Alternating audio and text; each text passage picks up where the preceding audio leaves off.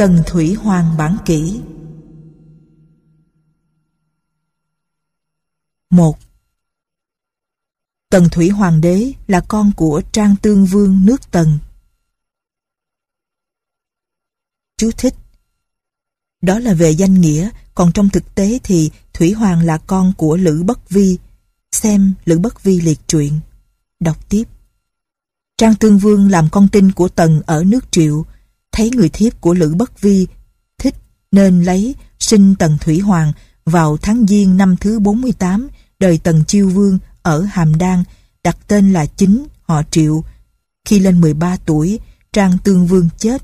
Chính thay được lập làm Tân Vương năm 247 trước công nguyên. Lúc bấy giờ Tần đã thôn tính các đất Ba, Thục, Hán, Trung, Việt, Uyển.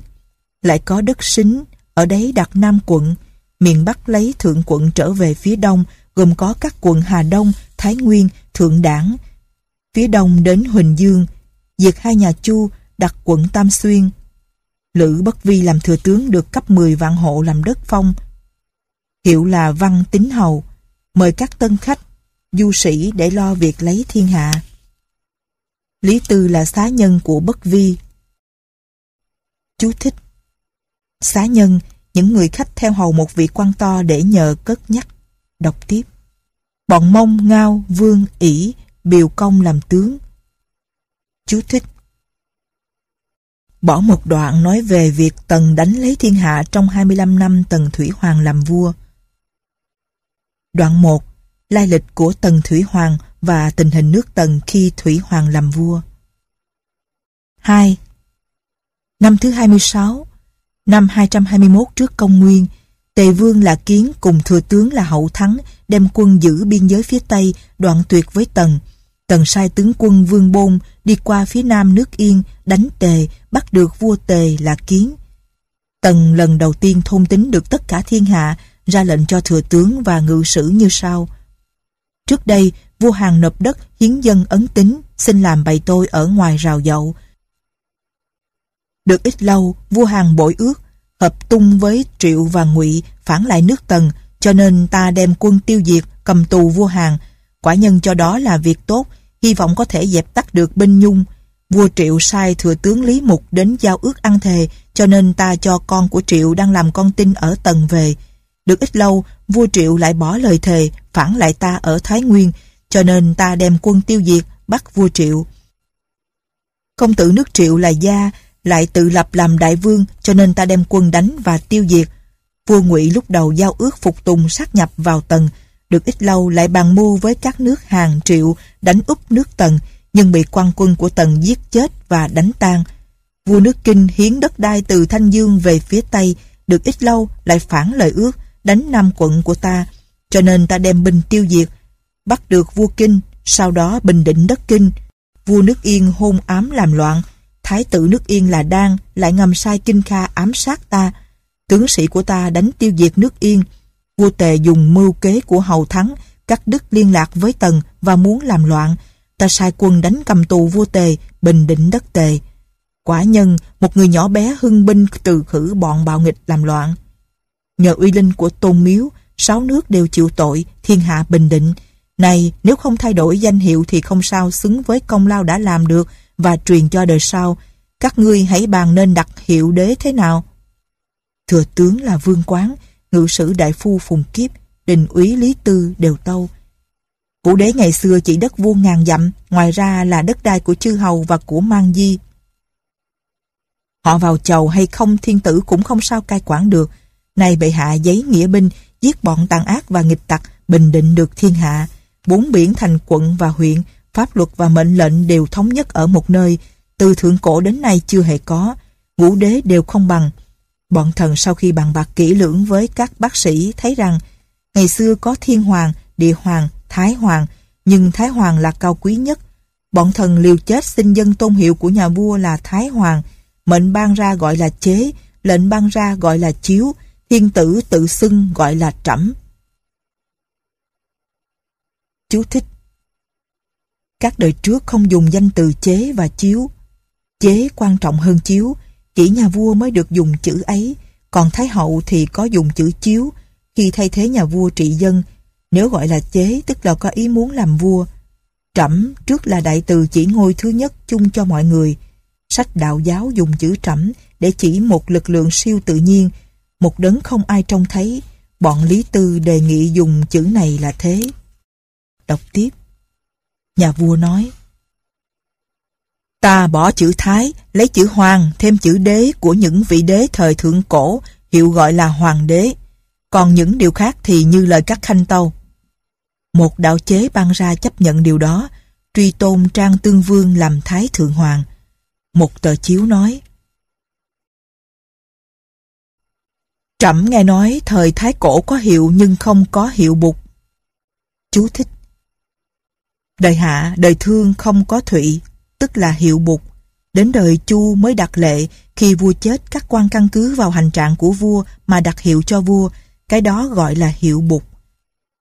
Do đó, vị vua nổi về văn, giáo hóa thì gọi là văn vương, có vũ công thì gọi là vũ vương, ngu tối độc ác thì gọi là u vương, lệ vương, vân vân. Đọc tiếp. Thời Trung Cổ có hiệu và sau khi chết người ta căn cứ vào việc làm của nhà vua mà đặt hiệu bục.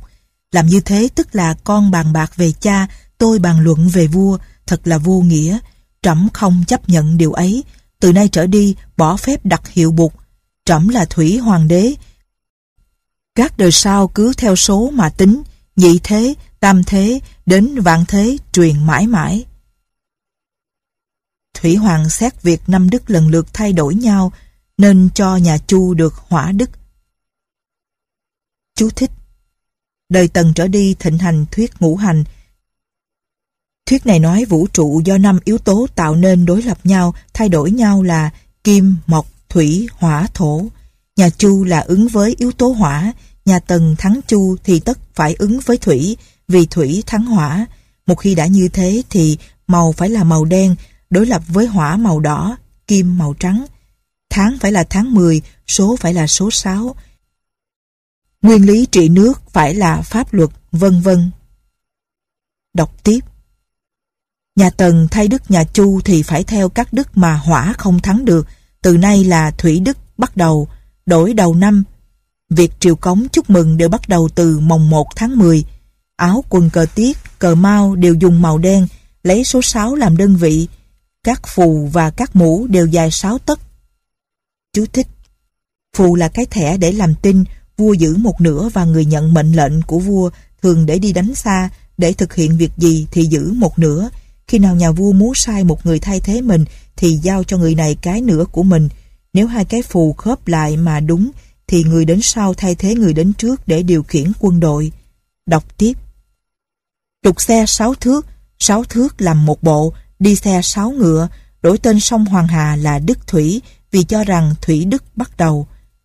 Cai trị thì cứng rắn nghiêm nghị, gai gắt, sâu sắc, mọi việc đều dùng pháp luật để quyết định, khắc bạc, không dùng nhân đức, ân nghĩa. Có thế mới hợp với con số năm đức. Do đó, nhà Tần chú ý gay gắt về pháp luật, trong một thời gian dài không tha tội cho ai. Bọn thừa tướng Vương Quán nói, Chư hầu vừa bị tiêu diệt, nay các đất yên, tề, kinh đều ở xa, nếu không đặt vua thì không làm sao kiềm chế được họ, xin lập các con trong hoàng tộc làm vua, xin hoàng thượng lập theo ý mình. Thủy Hoàng đưa lời tâu ấy xuống cho các quan bàn bạc. Các quan đều cho là tiện, nhưng đình úy Lý Tư nói. Chú thích, đình úy, chức quan cao nhất về tư pháp. Đọc tiếp. Vua Văn Vương, Vũ Vương và Chu Phong, con em cùng họ làm vua rất nhiều. Nhưng về sau dòng họ ngày càng xa, Họ đánh lẫn nhau, xem nhau như thù. Chư hầu càng giết nhau, đánh nhau, thiên tử nhà Chu không làm sao ngăn cấm được. Này bốn bể đã nhờ thần linh của bệ hạ mà được thống nhất, đều làm quận, huyện. Các con và các công thần đã được thu tô và thuế của nhà nước và được trọng thưởng. Như thế là đủ lắm rồi. Làm thế thì dễ cai trị, thiên hạ không có ý gì khác. Đó là cái thuật trị an, dạy đặt chư hầu không tiện. Thủy Hoàng nói, Thiên hạ đều khổ vì việc chinh chiến liên miên, đó là do có hầu có vương mà ra. Nay nhờ tôn miếu, thiên hạ vừa mới được bình định, mà lại lập các nước lên thì cũng như là tự gây ra binh đao, mà muốn được Thái Bình nghỉ ngơi chẳng phải là khó lắm sao? Điều của đình úy nói là đúng. Chú thích. Điều này rất quan trọng. Từ Tần Thủy Hoàng trở đi, Trung Quốc về mặt chính trị là thống nhất từ Trung ương. Đọc tiếp. Bèn chia thiên hạ làm ba sáu quận, đặt các quan thú, úy, giám, đổi gọi dân là đầu đen. Chú thích, trước gọi là dân, bây giờ gọi là đầu đen. Đọc tiếp. Mở một bữa tiệc lớn, thu tất cả binh khí trong thiên hạ tập hợp ở Hàm Dương, đúc làm chuông, giá chuông và 12 người bằng kim khí, mỗi người nặng 1.000 thạch đặt ở trong cung, thống nhất pháp luật, các cân, phép đo lường, các thạch, trượng, thước, trục xe đều dài như nhau, chữ viết cùng lối như nhau. Chú thích Trước kia xe trận trục dài ngắn khác nhau, mỗi nước đắp đường vừa đủ cho xe của mình đi, xe nước khác trục dài hơn không thể đi được. Đọc tiếp Đất đai chạy dài phía đông đến biển và đất Triều Tiên, phía tây đến Lâm Thao, Khương Trung, phía nam đến miền cửa nhà quay mặt về hướng bắc. Phía bắc lấy Hoàng Hà làm biên giới và men theo âm sơn đến tận Liêu Đông, xa dời các nhà hào phú trong thiên hạ đến Hàm Dương, tất cả 12 vạn nhà. Các miếu cũng như điện chương đài, vườn thượng lâm đều ở phía nam sông Vị.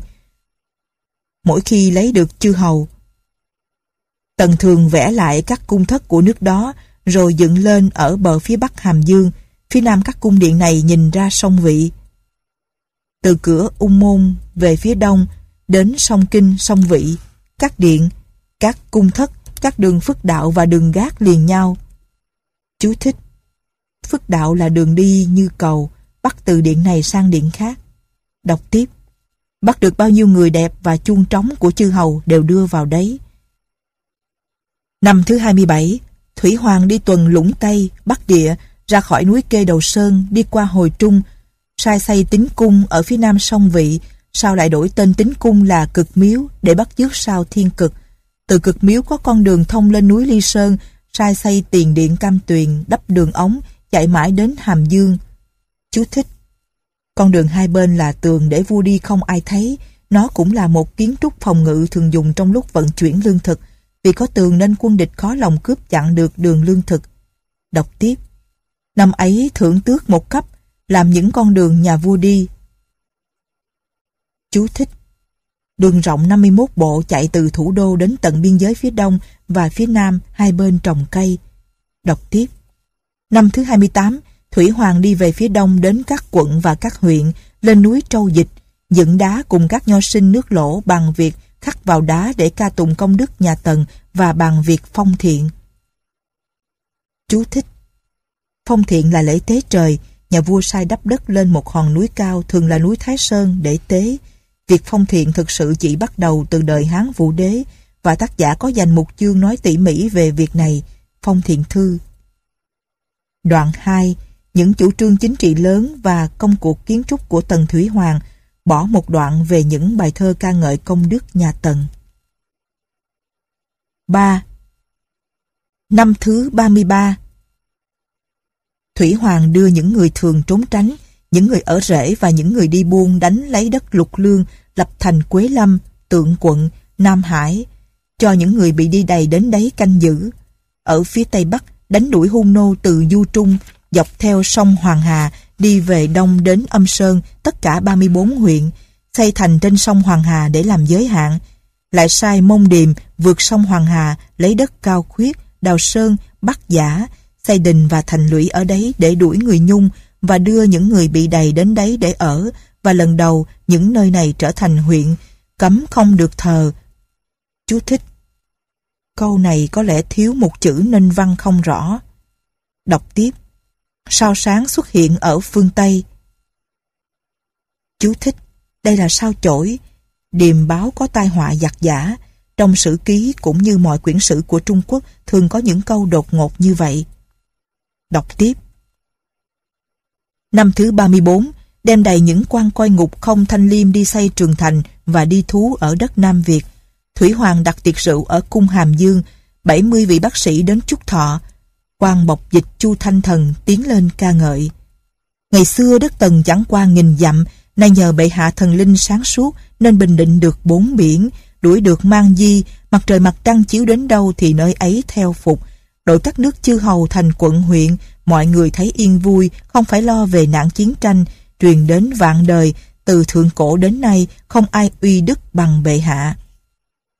Thủy Hoàng bằng lòng, thuần vu việc, người tề, làm bác sĩ, tiến lên nói. Tôi nghe nhà ân và nhà chu là vua hơn nghìn năm, phong các con em và công thần làm chi nhánh để giúp đỡ cho mình. Nay bệ hạ có bốn biển, nhưng con em vẫn là kẻ thất phu. Chú thích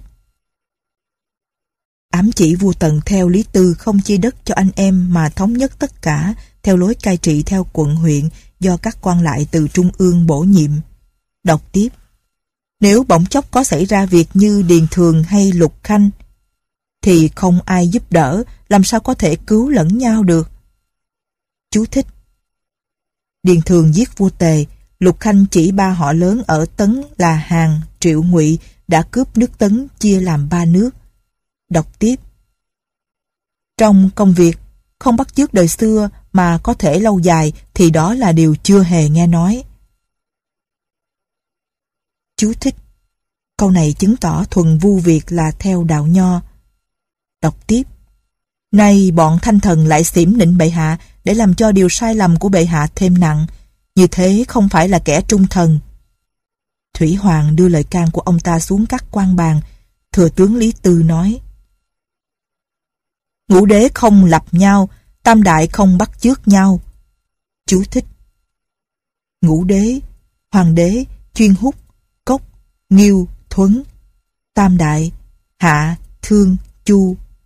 Đọc tiếp Đời nào trị dân theo cách của đời đó không phải vì họ phản lại nhau, chính vì thời thế thay đổi cho nên như vậy. Này bệ hạ lần đầu tiên làm nên nghiệp lớn, dựng lên cái công vạn đời, đó không phải là điều bọn nhà nho ngu ngốc biết được. Vả chăng, điều thuần vu việc nói là những việc của thời tam đại, làm sao có thể đủ cho ta bắt chước. Trước đây, các nước chư hầu tranh nhau, hậu đại đón mời những người du thuyết, nhưng bây giờ thiên hạ đã bình định, luật pháp mệnh lệnh đều từ một nơi ban ra, trăm họ làm ăn ra sức lo về nghề nông, nghề công, kẻ sĩ đi học tập pháp luật, mệnh lệnh, những điều ngăn cấm. Này các nho sinh không theo thời nay mà học thời xưa để chê bai thời nay, làm cho bọn đầu đen rối loạn. Thần tư này là thừa tướng xin liều chết nói rằng, ngày xưa thiên hạ phân tán rối loạn không ai thống nhất được, vì vậy cho nên các chư hầu cùng trị vì một lúc. Khi nói thì mọi người đều nói việc xưa làm hại việc nay, trao chuốt những lời nói suông, làm loạn việc thực. Mọi người đều lấy cái học riêng của mình để chê bai những điều nhà vua làm. Chú thích Một điều buồn cười là cũng chính Lý Tư trước đây lại dâng một bức thư cho vua Tần can nhà vua đừng đuổi những người du thuyết trong ấy có tư xem Lý Tư liệt truyện. Đọc tiếp nhưng nay hoàng đế đã thâu tóm cả thiên hạ phân biệt trắng đen mà định ra điều duy nhất được tôn trọng. Những kẻ học nho theo cái học riêng của mình lại cùng nhau chê cười pháp luật rồi đem dạy cho người ta khi nghe lệnh ban xuống thì họ đều lấy cái học riêng của mình để bàn tán. Khi vào triều thì trong bụng chê bai, ra đường thì bàn bạc chê vua của mình để lấy danh. Làm cho người khác để tỏ là cao, bày cho kẻ ở dưới phỉ bán. Nếu như thế mà không cấm, thì ở trên uy thế của nhà vua sẽ bị giảm sút, ở dưới các bè đảng sẽ nổi lên, nên cấm làm hơn. Thần xin đốt tất cả các sách sử, từ những sách sử của nhà Tần. Trừ những người làm chức bác sĩ, ai cất giấu kinh thư, kinh thi, sách vở của trăm nhà thì đều đem đến các quan thú. Quan úy mà đốt đi, hai người dám bàn nhau về việc kinh thư, kinh thi thì chém giữa chợ, lấy đời xưa mà chê bai đời nay thì giết cả họ. Quan lại biết mà không tố cáo thì cũng bị tội. Lệnh ban ra trong 30 ngày không đốt sách thì khắc vào mặt cho đi thú để xây và canh giữ trường thành. Những sách không bỏ là sách thuốc, sách bói, sách trồng cây, Ai muốn học pháp luật thì thờ quan lại làm thầy. Chế của nhà vua nói, được. Năm thứ 35, sai làm con đường thông từ huyện Cửu Nguyên đến đất Vân Dương, đục núi, lấp các khe núi, nhờ vậy đường đi suốt và thẳng. Thủy Hoàng cho rằng ở Hàm Dương người thì đông mà cung đình các vua trước thì nhỏ, nói Ta nghe vua Văn Vương nhà Chu đóng đô ở đất Phong và Vũ Vương đóng đô ở Cảo, miền giữa Phong và Cảo là đô của đế vương bèn sai xây cung để tiếp các triều thần ở phía nam sông Vị. Trong vườn Thượng Lâm trước tiên sai xây cái điện đằng trước cửa cung A Phòng dài 500 bộ từ đông sang tây, rộng 50 trượng từ Nam đến Bắc. Chú thích một bộ năm thước, một trượng 10 thước. Đọc tiếp. Ở trên có thể ngồi một vạn người, ở dưới có thể cắm cờ cao năm trượng, xung quanh sai làm đường gác từ dưới điện chạy thẳng cho đến đỉnh núi Nam Sơn, sai dựng cái cửa ở núi Nam Sơn để ra vào, làm đường phức đạo từ cung A Phòng vượt qua sông Vị, đi mãi đến Hàm Dương, để bắt chước con đường của sao thiên cực. Sau này qua sông Ngân Hà đến tận sao Dinh Thất. Khi cung A Phòng chưa xây xong, nhà vua muốn tìm một cái tên đẹp mà gọi. Vì cung này gần cung thất nhà vua, cho nên thiên hạ gọi nó là cung A Phòng. Chú thích A có nghĩa là gần. Đọc tiếp. Đưa những người bị tội thiến ở An Cung hơn 70 vạn người chia nhau xây cung A Phòng hoặc đắp núi Ly Sơn. Lấy cái quách bằng đá ở núi Bắc Sơn, lấy gỗ từ đất thục, đất kinh, trở về đến nơi ấy. Ở Quang Trung, số cung đến 300 cái, ở ngoài Quang Trung hơn 400 cái. Thủy Hoàng bèn sai dựng đá ở bờ biển Đông Hải thuộc đất cù để làm cửa phía đông của tầng. Nhân đấy, dời ba vạn nhà đến Ly ấp, năm vạn nhà đến Vân Dương, những nhà này đều được tha việc công dịch 10 năm. Lưu Sinh, người được Tần Thủy Hoàng phái đi tìm thuốc tiên trước đấy 3 năm, nói với Tần Thủy Hoàng, bọn thần đi tìm cây chi là thứ thuốc lạ, nhưng thường không gặp tiên, xem ra có vật gì cản trở.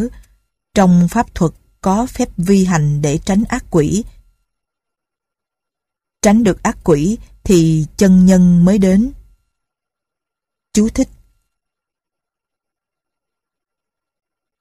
Nguyên văn Trong những nguyên tắc của những người phương sĩ, phương sĩ là hạng người tương tự như phù thủy, dùng phù phép ma thuật để mê hoặc người ta. Đọc tiếp nếu kẻ bậy tôi đều biết được nơi nhà vua ở thì có hại đến thần. Bậc chân nhân đi vào nước không ướt, đi vào lửa không cháy, bay lên mây, cùng trường thọ với trời đất. Nay nhà vua cai trị thiên hạ vẫn chưa nghỉ ngơi được chút gì, xin nhà vua ở cung nào đừng cho ai biết, thì sau đó mới có thể được thuốc bất tử. Thủy Hoàng nói, ta rất thích bậc chân nhân, và tự coi là chân nhân chứ không gọi là trẫm. Thủy Hoàng bèn ra lệnh, trong vòng 200 dặm xung quanh Hàm Dương, 270 cung điện ở đấy có đường phức đạo và đường ống liền nhau, đem màn trướng trống chiên cùng gái đẹp đưa vào các cung, không cho xê dịch. Vua đến đâu, nếu có kẻ nào nói nơi nhà vua ở thì bị tội chết. Thủy Hoàng đến cung Lương Sơn, đứng trên núi thấy xe, quân kỵ của thừa tướng rất đông. Không bằng lòng, có kẻ nói với thừa tướng, sau đó thừa tướng bớt xe và quân kỵ đi.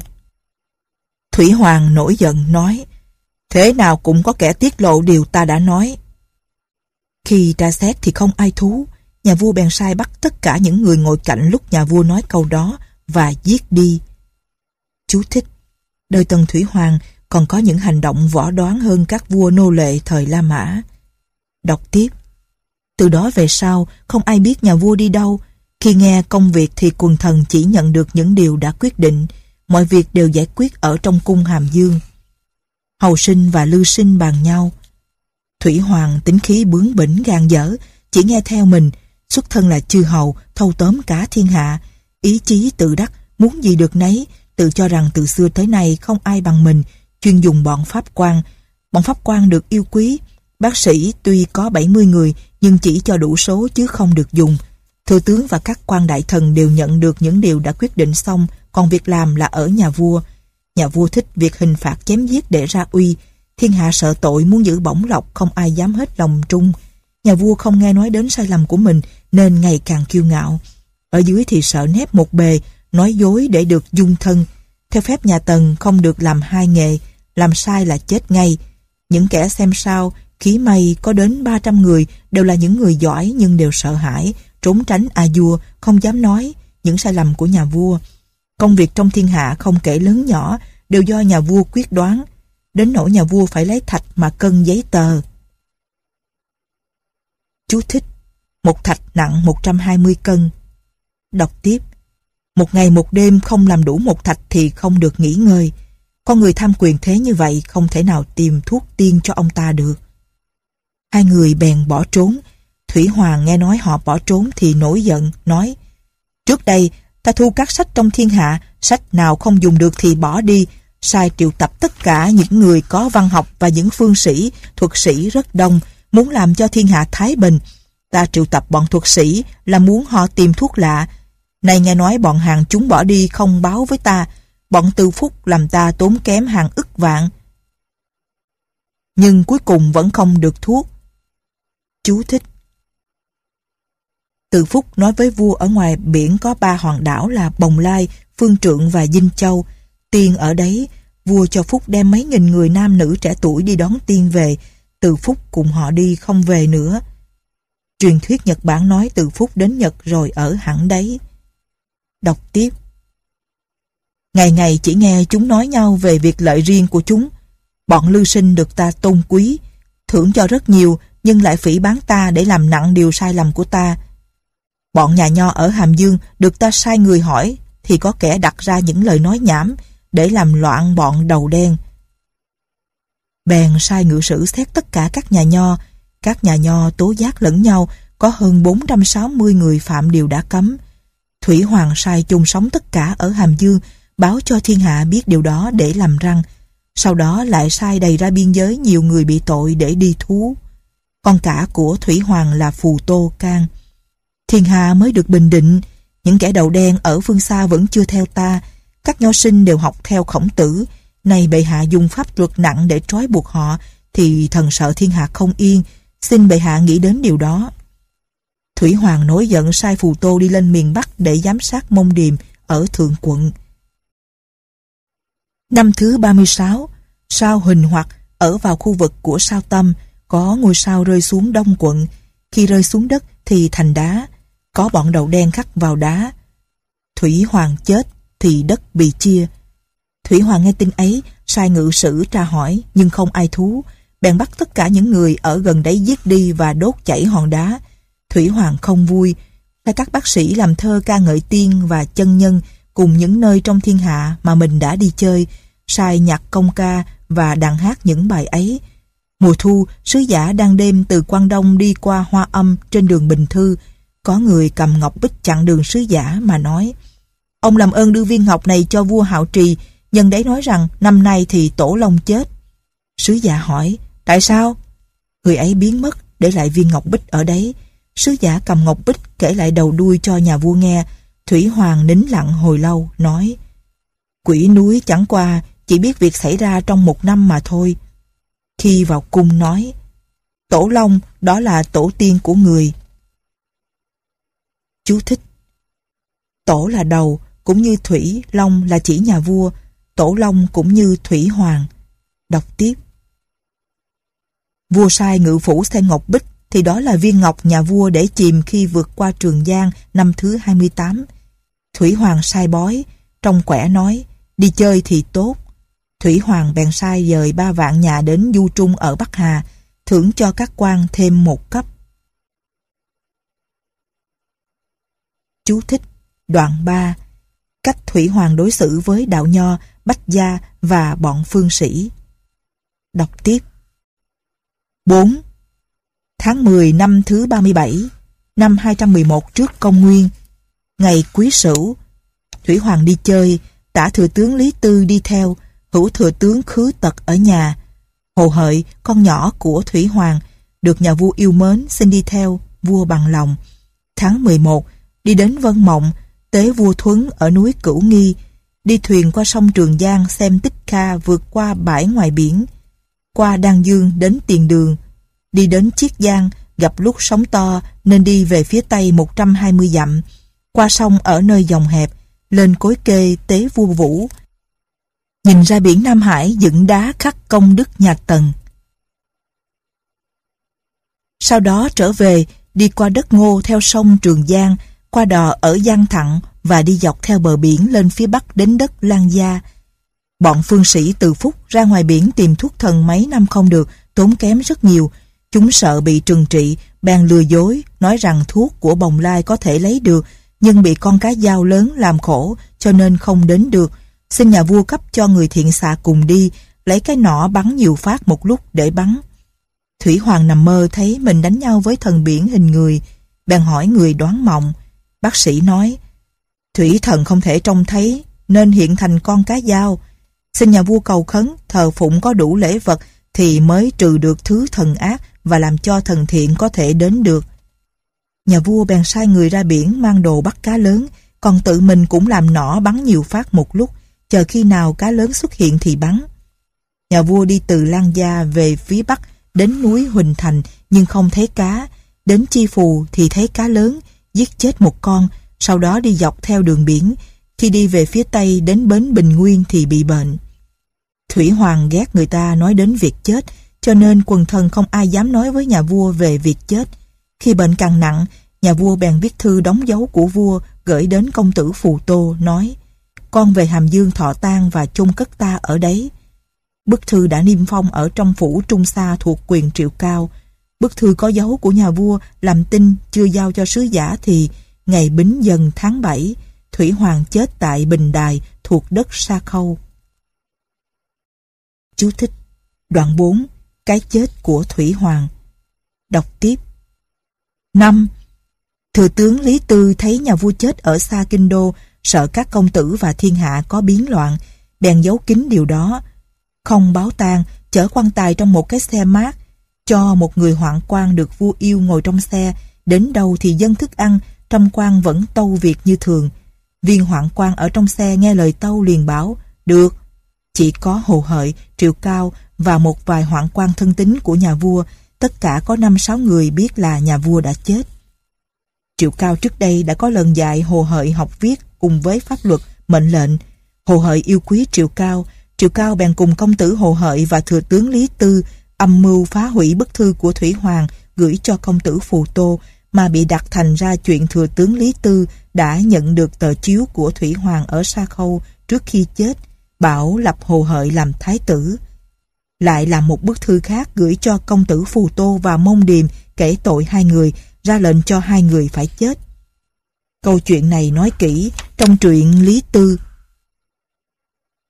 Chú thích Xem Lý Tư Liệt truyện, đoạn nói về âm mưu của Triệu Cao hết sức sinh động. Xem quyển 2. Đọc tiếp. Xe đi từ tỉnh Hình đến Cửu Nguyên, gặp lúc trời nắng, chiếc xe mát phát ra mùi thối, bèn sai các quan đi theo chở trên xe một thạch cá muối để đánh lẫn mùi thối. Đi theo đường thẳng đến Hàm Dương, báo tang. Thái tử Hồ Hợi lên núi nghiệp làm nhị thế hoàng đế. Tháng 9, chôn Thủy Hoàng ở Ly Sơn. Khi Thủy Hoàng mới lên ngôi đã sai đào núi Ly Sơn. Đến khi thôn tính được thiên hạ thì dời hơn 70 vạn người trong thiên hạ đào ba con suối ở dưới đổ đồng và đưa quách vào. Đem những đồ quý báu của các cung của trăm quan xuống cất đầy ở dưới. Lại sai thợ làm máy bắn tên có ai đào đến gần thì bắn ra sai lấy thủy ngân làm 100 con sông, sông Trường Giang, sông Hoàng Hà và biển lớn. Các máy móc làm cho nước sông và biển chảy vào nhau. Ở trên có đủ thiên văn, ở dưới có đủ địa lý. Lấy đầu cá nhân ngư để thắp đuốc, trù tính thế nào để cháy lâu không tắt. Chú thích Cá nhân ngư, tức con hải báo. Đọc tiếp. Nhị Thế nói Những người ở hậu cung của tiên đế nếu không có con mà cho ra ngoài thì không tiện. Sai chôn theo tất cả, số người chết rất nhiều. Sau khi chôn cất xong, có người nói, những người thợ làm máy và cất giấu đều biết chỗ cất giấu, thế nào họ cũng tiết lộ việc. Cho nên sau khi cất giấu xong, sai đóng đường hầm đi đến huyệt, lại sai đóng cửa ngoài đường hầm. Những người thợ và những người cất giấu của cải không sao thoát ra được, rồi sai trồng cây, trồng cỏ lên trên để có vẻ như cái núi.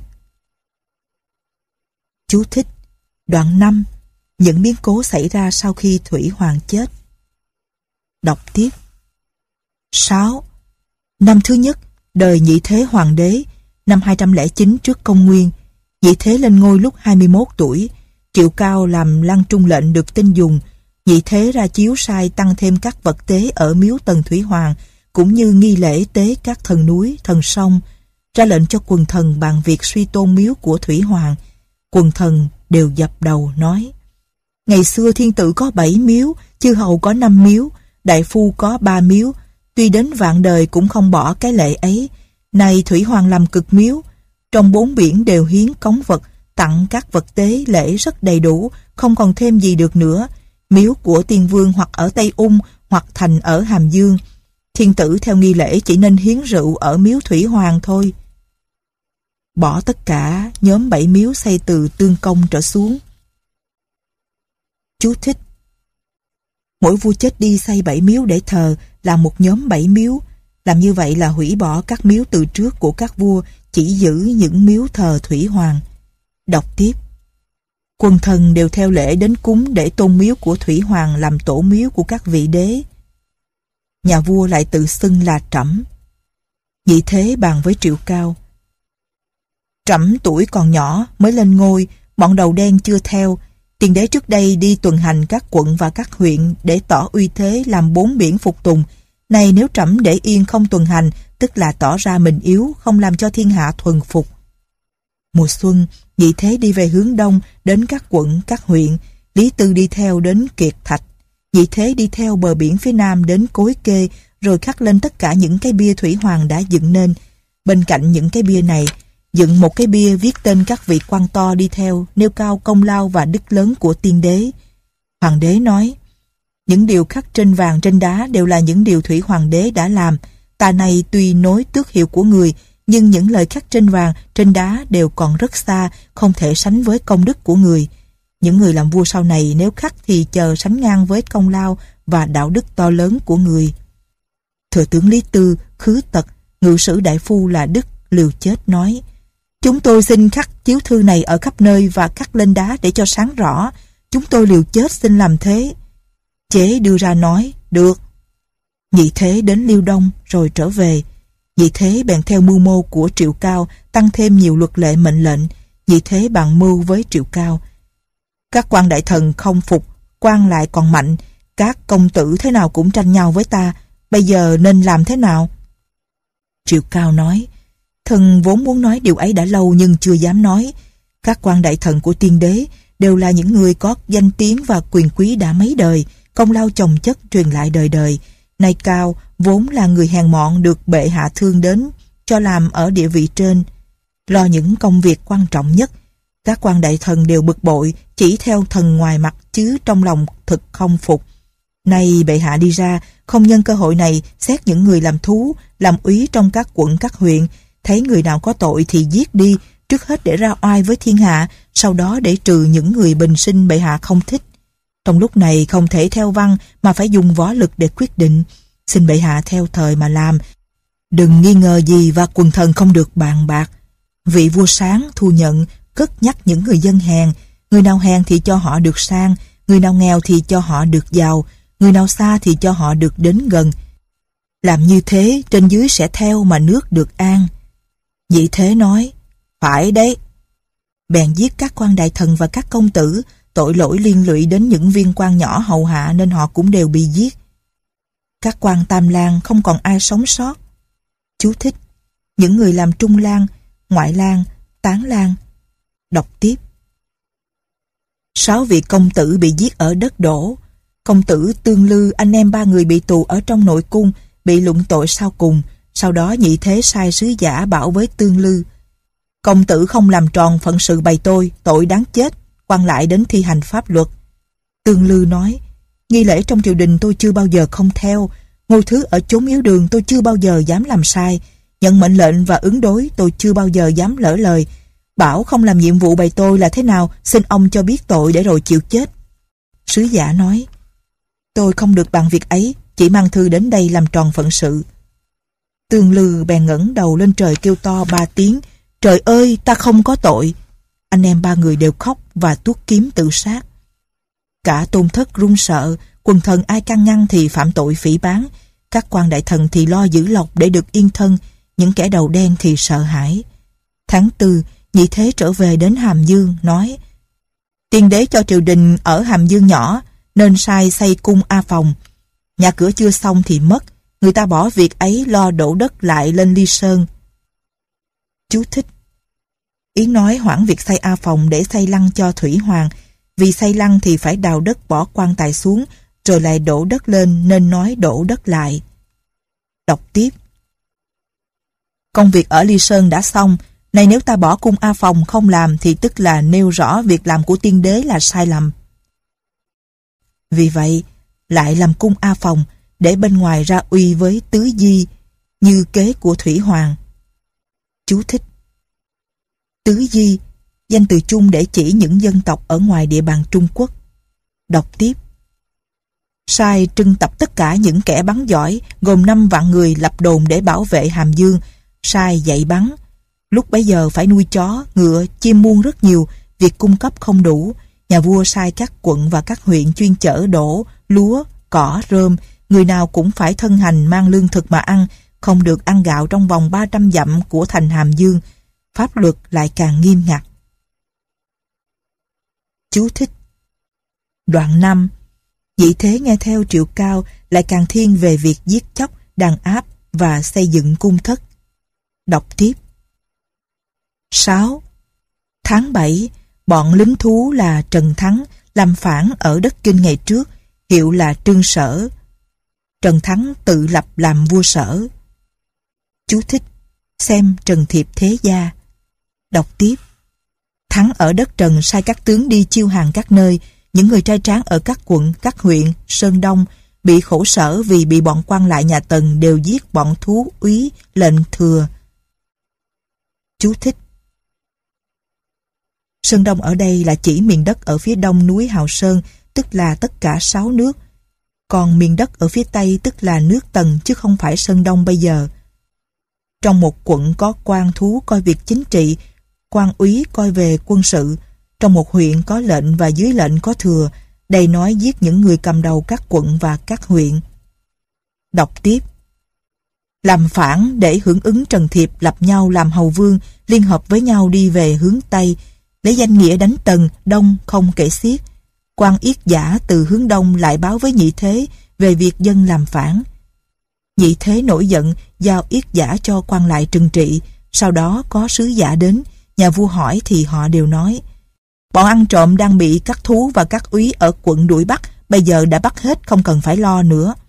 Nhà vua bằng lòng, Vũ Thần tự lập làm triệu vương, Ngụy Cửu làm Ngụy vương, Điềm Đam làm Tề vương. Bái công nổi dậy ở đất Bái, Hạng Vũ giấy binh ở quận Cối Kê. Năm thứ hai, năm 208 trước công nguyên, mùa đông, Trần Thiệp sai bọn Chu Chương đem binh đi về hướng Tây đến đất Hí, binh mấy mươi vạn. Chú thích Vì Tần ở phía Tây nên hệ nói đi về hướng Tây sang Tây là đi về hướng nước Tần, còn đi về Đông sang Đông là đi về các nước khác. Đọc tiếp Nhị thế quảng sợ bàn với quần thần Bây giờ làm thế nào? Trương Hàm làm thiếu phủ nói Bọn giặc đã đông và mạnh Này nếu đem binh ở các huyện đến thì không kịp nữa Những người bị đầy phải làm ở Ly Sơn rất đông Xin tha cho họ giao cho họ binh khí để đánh giặc. Nhị thế liền đại xá thiên hạ, sai trương hàm cầm quân phá quân của Chu Chương. Chu Chương bỏ chạy, sau đó giết Chu Chương ở Tàu Dương. Nhị thế lại sai thêm trưởng sử là Tư Mã Hân và Đổng Ế giúp chương hàm đánh quân giặc, giết Trần Thắng ở thành phụ, phá tăng quân của Hạng Lương ở Định Đào, tiêu diệt quân của Ngụy Cửu ở Lâm Tế. Các danh tướng của giặc ở đất sở đều đã chết rồi, Chương Hàm bèn đem quân đi về hướng Bắc, vượt Hoàng Hà để đánh vua Triệu là Yết ở Cự Lộc. Triệu Cao nói với nhị thế, Tiên đế cai trị thiên hạ đã lâu cho nên quần thần không dám làm bậy, nhưng bệ hạ bây giờ còn trẻ, mới lên ngôi, lẽ nào lại bàn bạc công việc triều đình với các công khanh, lỡ ra mà có điều sai sót, tức là để lộ chỗ kém của mình cho quần thần thấy. Thiên tử tự gọi là trẫm, nghĩa là người ta không nghe tiếng nói. Do đó, vị thế thường ở trong cung cấm quyết định mọi việc với triệu cao, về sau các công khanh ít khi được triều kiến. Giặc cướp ngày càng nhiều, binh của quan trung đưa ra hướng đông để đánh giặc cứ phải đi mãi không thôi. Hữu thừa tướng là Khứ Tật, tả thừa tướng là Lý Tư, tướng quân là Phùng Kiếp, can nhà vua, nói Ở quan Đông bọn giặc nhau nhau nổi lên, tần đem quân trừ khử giết cũng rất nhiều nhưng vẫn không thôi, Giặc phần lớn là những người đi thú và lo vận chuyển trên cạn dưới nước. Họ làm giặc vì việc xây đắp khổ cực, vì thuế má nặng. Xin đình chỉ việc xây đắp ở cung A Phòng, giảm bớt lính thú ở các biên giới. vị Thế nói, Ta nghe Hàng Phi nói. Chú thích, Hàng Phi là một du thuyết nổi tiếng, chủ trương thuyết dùng pháp luật trị nước gọi là phái Pháp gia. Vì Lý Tư ghen tài nên suối nhà vua giết chết. Nhắc lại lời của Hàng Phi là ý chế nhạo Lý Tư. Đọc tiếp. Nghiêu Thuấn có kèo nhà bằng gỗ, đẻo mà không bào, tranh mái nhà không cắt phẳng, uống chén đất, ăn bát bằng sành. Một người giữ cửa ăn cũng không đến nỗi kém như thế. Vua Hạ Vũ đục núi Long Môn để cho nước thông với Đại Hạ, khơi dòng cho nước ứ động ở sông Hà đi ra biển. Thân mình mang thuổng để đắp đất, chân không còn long dù bọn tôi tớ và bọn tù cũng không khổ sở đến thế. Con người có thiên hạ sở dĩ được tôn quý là vì có thể làm thỏa chí. Theo sở thích của mình, muốn gì được nấy. Nhà vua cứ làm cho những pháp luật rõ ràng thì ở dưới không ai dám làm điều bậy và như vậy là khống chế được thiên hạ. Các vua như vua Thuấn, vua Vũ tuy có cái địa vị cao sang là làm thiên tử nhưng thực ra họ ở nơi cùng khổ để nêu gương cho trăm họ như thế có gì đáng bắt chước. Trẫm được tiếng là vạn thặng nhưng thực ra không có. Ta muốn làm một đoàn xe nghìn cổ để đi theo sau là một vạn cổ để xứng với tôn hiệu của ta. Chú thích Theo quy chế của nhà Chu, thiên tử có thể có một vạn cổ xe cho nên nói thiên tử người ta thường gọi là vạn thặng. Đọc tiếp Vả chăng, tiên đế nổi lên từ địa vị chư hầu rồi thôn tính thiên hạ. Thiên hạ đã được bình định rồi, lại đuổi tứ di ở bên ngoài để giữ an biên giới. Xây cung thất để nêu cao ý thích của mình. Người xem công nghiệp của tiên đế đã được tiếp tục như thế nào. Này ta lên ngôi trong vòng 2 năm, bọn giặc nổi lên, nhà ngươi không cấm được họ, lại muốn bỏ điều tiên đế làm. Như thế thì trước hết không có gì báo ơn tiên đế, sau nữa không tận trung hết sức với trẫm còn giữ chức làm gì? bèn giao cho quan lại bắt khứ tật, lý tư, phùng kiếp, xét các tội khác. Khứ tật và phùng kiếp nói, kẻ làm đến tướng quân và thừa tướng không chịu nhục. Bèn tự sát, Lý Tư bị tù và chịu năm hình phạt. Chú thích Năm hình phạt, khắc chữ vào mặt, cắt mũi, chặt hai chân, đánh chết chặt đầu, cắt dương vật. Đọc tiếp Năm thứ ba đời Tần nhị thế, Chương Hàm cầm quân vây thành cự lộc, thượng tướng quân của sở là hạng vũ cầm đầu quân sở đến cứu cự lộc. Mùa đông, Triệu Cao làm thừa tướng, xét án Lý Tư rồi giết Lý Tư. Mùa hạ, bọn Chương Hàm bị đánh thua đến mấy lần, nhị thế cho người đến trách Chương Hàm. Chương Hàm sợ, sai trưởng sử là Tư Mã Hân đến trình việc. Triệu Cao không cho tiếp kiến, lại tỏ ra nghi ngờ. Tư Mã Hân sợ bỏ trốn, Triệu Cao sai người đuổi theo nhưng không bắt được. Tư Mã Hân đến gặp Chương Hàm nói Ở trong triều, Triệu Cao hoành hành, tướng công có công cũng bị giết, không có công cũng bị giết. Hạng vũ đánh quân tần rất gấp, cầm tù Vương Ly, bọn Chương Hàm bèn đem binh đầu hàng chư hầu. Chú thích Đoạn 6 Dân chúng nổi dậy, quân tần thua to. Đọc tiếp 7. Tháng 8 ngày kỷ hợi, Triệu Cao muốn làm phản nhưng sợ quần thần không nghe nên trước tiên phải thử. Y dân nhị thế một con hưu và bảo rằng đó là con ngựa. Nhị thế cười nói Thừa tướng lầm đấy chứ Sao lại gọi con hưu là con ngựa Nhị thế hỏi các quan xung quanh Những người xung quanh im lặng Có người nói là ngựa để vừa lòng triệu cao Cũng có người nói là hưu Nhân đấy triệu cao để ý những người nào nói là hưu Để dùng pháp luật trị tội Sau đó quần thần đều sợ cao Trước đấy Cao nói, bọn ăn trộm ở Quang Đông không làm được gì. Nhưng đến khi hạng vũ đã cầm tù được tướng Tần, là Vương Ly ở chân thành cự lộc và đem quân tiến đánh, bọn chân hàm bị thua trận rút lui, dân thư xin tiếp viện, các nước Yên, Triệu, Tề, Sở, Hàn, Ngụy đều lập vua, từ quan Trung về phía đông, phần lớn nhân dân đều chống lại quan lại nhà Tần, hưởng ứng theo chư hầu. Chư hầu đều đem tất cả nhân dân đi về hướng Tây, Bái công cầm mấy vạn quân đã làm cỏ thành vũ quan cho người bằng riêng với Triệu Cao. Triệu Cao sợ nhị thế giận giết cả mình, bèn cáo bệnh không đi chầu. Nhị thế nằm mộng, thấy con hổ trắng cắn chết con ngựa bên trái trong cổ xe của nhà vua. Trong lòng không vui, nhị thế lấy làm lạ hỏi người bói mộng. Người bói mộng nói, nguồn gốc của tai họa là do sông Kinh. Vì thế bèn ăn chay ở vọng di cung, muốn cúng sông Kinh, dìm bốn con ngựa trắng xuống sông và sai sứ giả trách Triệu Cao về việc giặc cướp. Triệu Cao sợ bèn bằng mưu với người rể là Diễm Nhạc làm quan lệnh ở Hàm Dương và em Triệu Cao là Triệu Thành và nói Nhà vua không nghe lời can ngăn, nay việc đã gấp, nhà vua muốn quy tội cho chúng ta, ta muốn thay đổi vua lập công tử anh. Tử anh là người nhân đức, cần kiệm, trăm họ đều kính trọng lời nói của ông ta. Triệu Cao liền sai Lan Trung lệnh làm nội ứng giả vờ báo có giặc lớn, sai Diễm Nhạc triệu tập các tướng đem quân đuổi giặc, ép mẹ của Diễm Nhạc đưa vào nhà của Cao. Chú thích, vì sợ Diễm Nhạc phản mình nên phải nắm lấy mẹ y làm con tin. Đọc tiếp. Sai Diễm Nhạc cầm hơn một nghìn người đến cửa vọng di cung, nhạc trói người vệ binh giữ cửa và các bộ xạ mà nói. Chú thích, bộ xạ, tức chức quan võ nhỏ. Đọc tiếp. Quân giặc đã vào thành, tại sao không ngăn cản chúng lại? Viên quan giữ thành nói, ở những nhà xung quanh thành tôi đã bố trí binh sĩ rất cẩn thận, làm sao lại có giặc dám vào cung được. Diễm Nhạc bèn chém quan giữ thành, đem quân đi vào, vừa đi vừa bắn. Các quan lang và bọn hoạn quan hoảng hốt, có người bỏ chạy, có người kháng cự, ai kháng cự thì chết, chết tất cả mấy mươi người.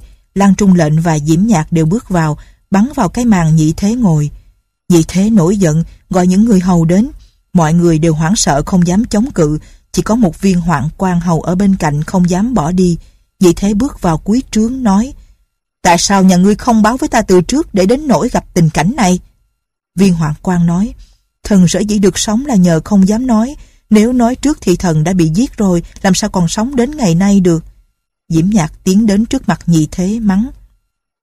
Túc Hạ kiêu ngạo ngang ngược, giết người vô đạo, thiên hạ đều phản lại Túc Hạ, Túc Hạ tự liệu xem mình nên như thế nào. Nhị thế nói, ta có được gặp mặt thừa tướng hay không? Không được, ta muốn làm vua một quận. Diễm Nhạc không cho, nhị thế đành nói, muốn làm vạn hộ hầu. Cũng không cho, nhị thế nói, xin làm bọn đầu đen với vợ con cũng như các công tử khác. Diễm Nhạc nói, tôi vâng lệnh thừa tướng vì thiên hạ giết Túc Hạ. Tuy Túc Hạ có nhiều lời, tôi cũng không dám báo lại. Diễm Nhạc vẫy cờ cho binh sĩ tiến đến, vì thế tự sát. Diễm Nhạc quay về báo với Triệu Cao. Triệu Cao bèn triệu tập tất cả các công tử và các đại thần báo việc giết nhị thế, nói Nguyên nước Tần là một vương quốc, Thủy Hoàng làm vua cả thiên hạ nên xưng đế. Này, sáu nước lại tự lập, đất đai của Tần càng nhỏ đi. Làm đế là chỉ có cái tên hảo mà thôi, như thế không nên, nên làm vương như trước. Bèn lập con người anh của nhị thế là công tử anh làm tần vương, sai chôn nhị thế theo lễ một thường dân ở phía đam đất đổ trong vườn nghi xuân. Bảo tử anh trước khi ra miếu để nhận ấn làm vua phải ăn chay năm ngày. Chú thích Đoạn 7 Nhị thế bị triệu cao giết Đọc tiếp. 8. Tử Anh bàn với hai người con. Thừa tướng triệu cao giết nhị thế ở vọng di cung, Sợ bị quần thần giết nên giả vờ lập ta. Ta nghe nói triệu cao đã giao ước với sở tiêu diệt dòng họ nhà Tần Và làm vương ở Quang Trung. Nay ông bảo ta ăn chay ra miếu, Tức là muốn nhân đấy giết ta ở trong miếu. Ta cáo bệnh không đi, Thừa tướng thế nào cũng thân hành đến, khi đến thì ta sẽ giết. Triệu Cao sai người mời Tử Anh mấy lần, Tử Anh không đi. Quả nhiên Triệu Cao thân hành đến, nói Việc tôn miếu là việc quan trọng, tại sao nhà vua lại không đi? Tử Anh liền cầm giáo đâm chết Triệu Cao ở trai cung, giết ba họ Triệu Cao để nêu gương cho dân Hàm Dương. Chú thích Ba họ là cha mẹ, anh em, vợ con, có sách nói cha mẹ, vợ. Đọc tiếp. Tử Anh làm vua Tần được 46 ngày thì tướng sở là Bái Công đã phá quân Tần vào Quang Trung. Sau đó đến Bái Thượng sai người bảo Tử Anh đầu hàng. Tử Anh bèn buộc dây ấn vào cổ, ngồi trên một chiếc xe gỗ không sơn do một con ngựa trắng kéo, mang ấn phù của thiên tử, đầu hàng ở gần chỉ đạo. Chú thích buộc dây ấn vào cổ, tỏ ra sẵn sàng thắt cổ chết. Con ngựa trắng kéo, dấu hiệu đám ma. Đọc tiếp. Bái công bèn vào Hàm Dương niêm phong cung thất, các kho rồi về đóng quân ở Bái Thượng. Được hơn một tháng thì quân chư hầu đến, Hạng tịch cầm đầu chư hầu giết tự anh và các công tử của Tần, diệt dòng họ Tần, làm cỏ thành hàm dương, đốt cung thất, bắt con trai con gái làm tù, lấy của cải châu báu cùng chia nhau với chư hầu. Sau khi diệt Tần, hạng vũ chia đất Tần cho ba vua gọi là Ung Vương, Tắc Vương, Định Vương, hiệu là Tam Tần. Hạng vũ làm tay sở bá vương, làm chủ việc chia thiên hạ. Phong vương cho chư hầu, thế là nhà Tần bị diệt. Năm năm sau, thiên hạ theo về nhà Hán. Chú thích Đoạn 8 Tử Anh giết Triệu Cao, đầu hàng Lưu Bang và nhà Tần diệt vong. Lược bỏ đoạn cuối là một đoạn trong quá tần luận của giả nghị. Hết chú thích.